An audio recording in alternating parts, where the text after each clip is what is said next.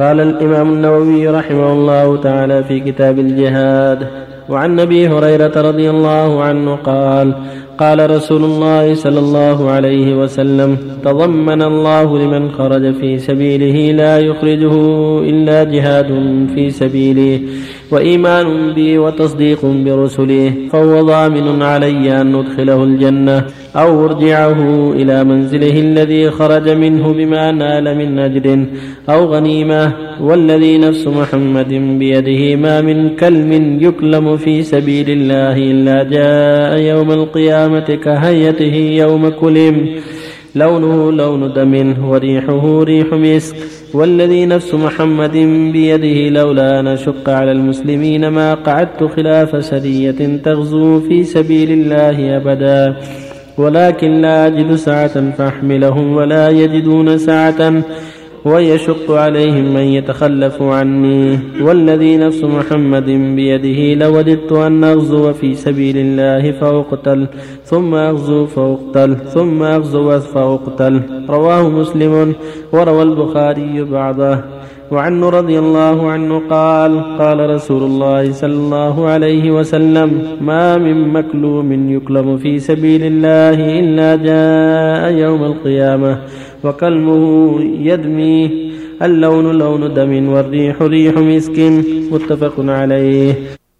وعن معاذ رضي الله عنه عن النبي صلى الله عليه وسلم قال من قاتل في سبيل الله من رجل مسلم فواق ناقة وجبت له الجنة ومن جرح جرحا في سبيل الله أو نكب نكبة فإنها تجيء يوم القيامة كأغزر ما كانت لونها الزعفران وريحها كالمسك رواه أبو داود والترمذي وقال حديث حسن صحيح.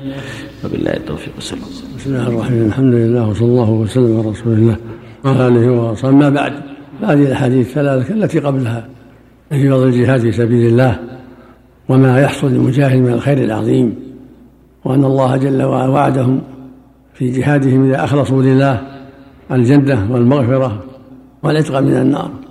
قال جل وعلا ولا تحسن ولا تحسن قتلوا في سبيل الله أمواتا بل أحياء عند ربهم يرزقون. فهم على خير عظيم ولهم فضل كبير. ولهذا قال عليه الصلاة والسلام إن الله جل يقول إنه سواء تضمن ضمن لمن خرج في سبيله لا يخرجه إلى الجهاد في سبيله.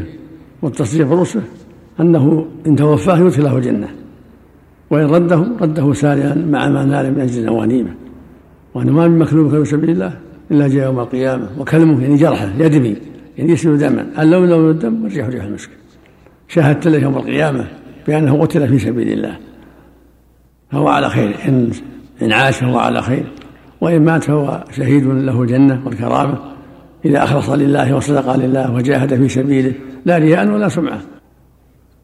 ولهذا خبر النبي صلى الله عليه وسلم أن المجاهد مضبوط ضامن يعني مضمون عند الله جل وعلا. أنه إن توفاه أدخله الجنة وإن رده رده سالما مع ما نال من الأجر أو الغنيمة التي نالها في سبيل الله عز وجل.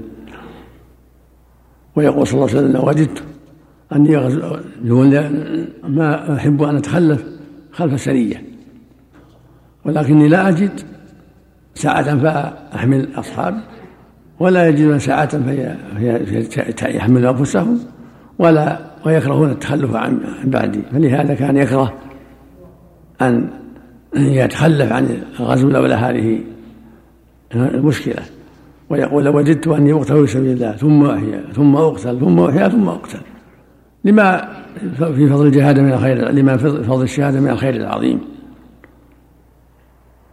وفي الحديث الآخر يقول صلى الله عليه وسلم ما من ميت يموت له عند الله خير يتمنى الرجوع إلى الدنيا إلا الشهيد.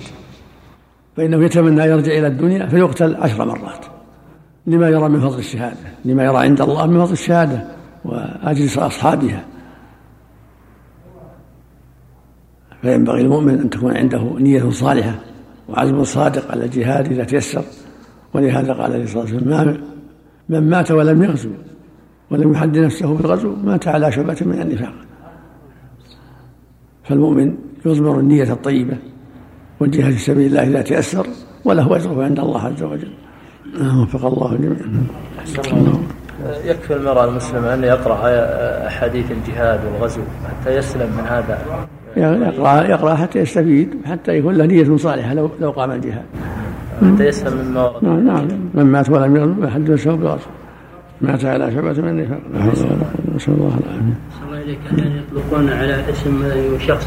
يقولون الشهيد فلان أو يقولون المرحوم له أو آه، المغفور. المغفور المغفور له والمرحوم والشهيد. الشهيد أطلقه النبي صلى الله عليه وسلم. إذا قتل في سبيل الله فهو شهيد.